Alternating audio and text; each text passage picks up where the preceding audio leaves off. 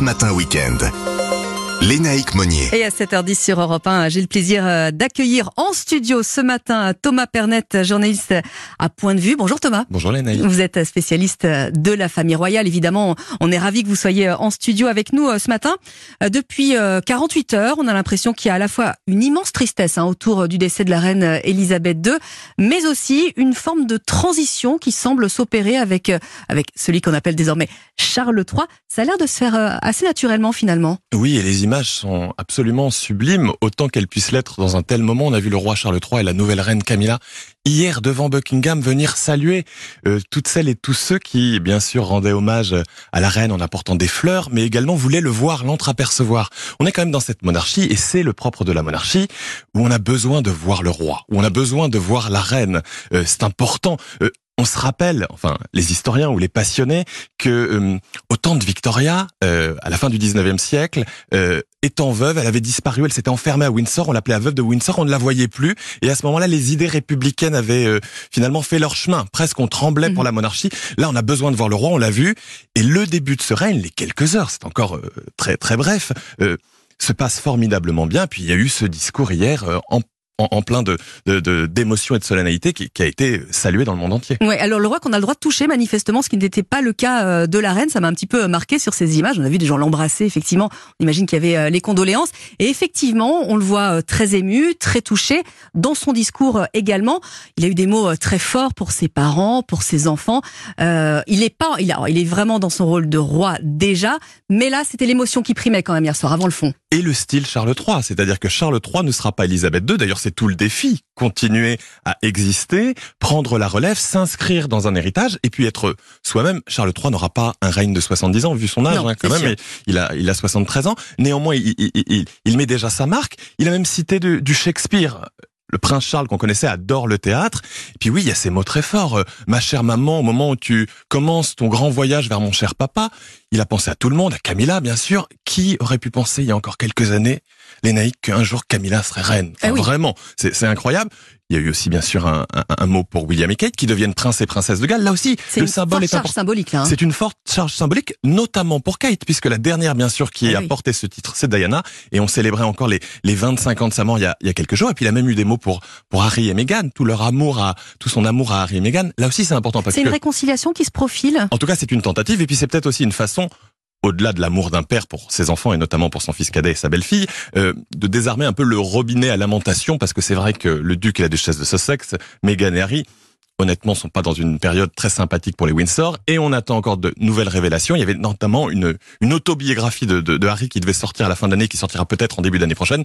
Peut-être que le roi Charles essaye aussi d'éteindre l'incendie. Alors, il y avait une forme d'avant-gardisme chez, euh, chez le prince Charles sur ses combats autour de, de l'écologie euh, notamment. Euh, un roi engagé, il pourra plus l'être hein, désormais. On, on met un peu, on, déplace le curseur, c'est un peu museau.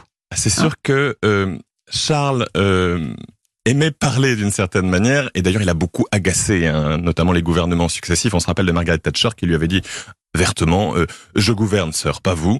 Euh, rappelant quand même que le rôle d'un prince héritier et maintenant surtout le rôle d'un souverain constitutionnel c'est de savoir se taire. Et Charles ne s'est pas beaucoup tu. Donc oui euh, il faudra qu'il porte ses combats ou du moins ses passions autrement puisque maintenant le but c'est qu'il soit le symbole de la nation le représentant de tous les britanniques de tous les citoyens des autres royaumes parce que je vous rappelle qu'il règne sur le Royaume-Uni mais sur aussi 15 autres états enfin 14 mhm. autres états. Il est roi du Canada roi d'Australie roi de Nouvelle-Zélande. Et donc il va falloir apprendre à se taire. Et ça c'est pas facile quand on est Charles. Et ça, justement, le Commonwealth peut résister à la disparition de, la reine Elisabeth II Alors, il y a deux choses. Il y a des, velléités de départ, hein, quand même. Il y a deux choses. Je pense que sur le Commonwealth, qui est l'organisation qu'on pourrait comparer, même si c'est pas complètement la même chose à, la francophonie pour nous, il n'y a pas vraiment de risque. Même si euh, Charles sera certainement chef du Commonwealth, mais c'est pas obligatoire. Pour ce qui est des couronnes, d'être roi du Canada et de l'Australie, oui, c'est vrai que c'est un peu plus compliqué parce que, parlons-nous franchement, les Australiens, étaient attachés à la personne d'Elisabeth, ce symbole vivant, comme on l'est nous-mêmes français. Oui, c'est vrai. Mais c'est pas des royalistes convaincus. Euh, les Canadiens, c'est pareil. Donc, est-ce que Charles III va rester roi du Canada, roi d'Australie? On ne sait pas vraiment. Il y a des pays qui, qui, qui, prennent leur indépendance et qui deviennent des républiques. La Barbade, il y a encore quelques mois. La Jamaïque, le premier ministre de Jamaïque, a quand même dit depuis son élection que son but c'était de faire un, un, référendum pour pour que pour que ce pays devienne une république. Donc, on verra. Euh, néanmoins, une fois de plus, la séquence est bonne. Et puis, ça va pas se décider tout de suite. Là, euh, l'immédiat, c'est quand même les, les, funérailles de la reine. Et on verra aussi quand aura lieu le couronnement. Oui, c'est ce que j'allais vous demander. Est-ce qu'on a ça prend c'est un processus qui prend du temps. Il y a le temps du deuil, évidemment, et puis après, il faut trouver la, bonne date, des dates un peu euh, symboliques là aussi? Euh, La symbolique de la date n'est pas encore très forte. Il faut organiser quand même euh, une cérémonie qui est unique au monde, qui va être grandiose. Les funérailles de la reine vont être quelque chose d'historique. Le couronnement de Charles III, on n'a pas vu de couronnement depuis 1953. On verra là aussi les évolutions. Qu'est-ce qui sera plus moderne? Qu'est-ce qui sera gravé dans le marbre depuis depuis depuis des siècles?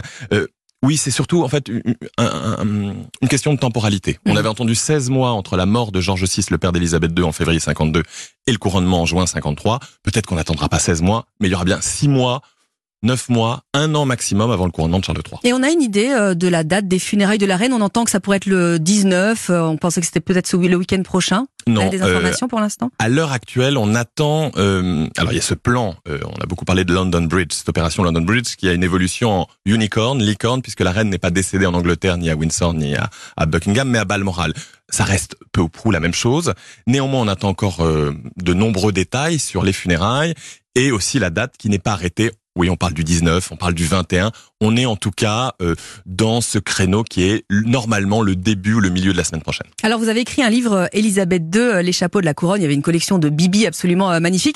Avec Charles III, ça va être un peu plus compliqué, moins extravagant. Hein oui, après Camilla va porter des chapeaux. C'est vrai. Donc ah, ce on sera peut-être pas, la, peut-être pas la même symbolique. Euh, Charles portera-t-il portera-t-il des pochettes de couleurs différentes? Je crois pas vraiment, même si je vous rappelle qu'il est souvent élu l'homme le plus le mieux habillé de, du royaume Royaume-Uni. Ce qui n'en fait pas un dépensier parce que Charles euh, porte ses vêtements longtemps et les fait repriser. c'est l'effet écossais, c'est l'effet C'est les grandes familles euh, aristocratiques et royales. Malgré tout, il faut quand même chauffer les châteaux, donc euh, on fait quelques économies sur les vestes. Merci beaucoup Thomas Pernet, journaliste au magazine Point de vue. Merci surtout d'être venu en studio un samedi matin pour nous parler de cette actualité autour de la famille royale.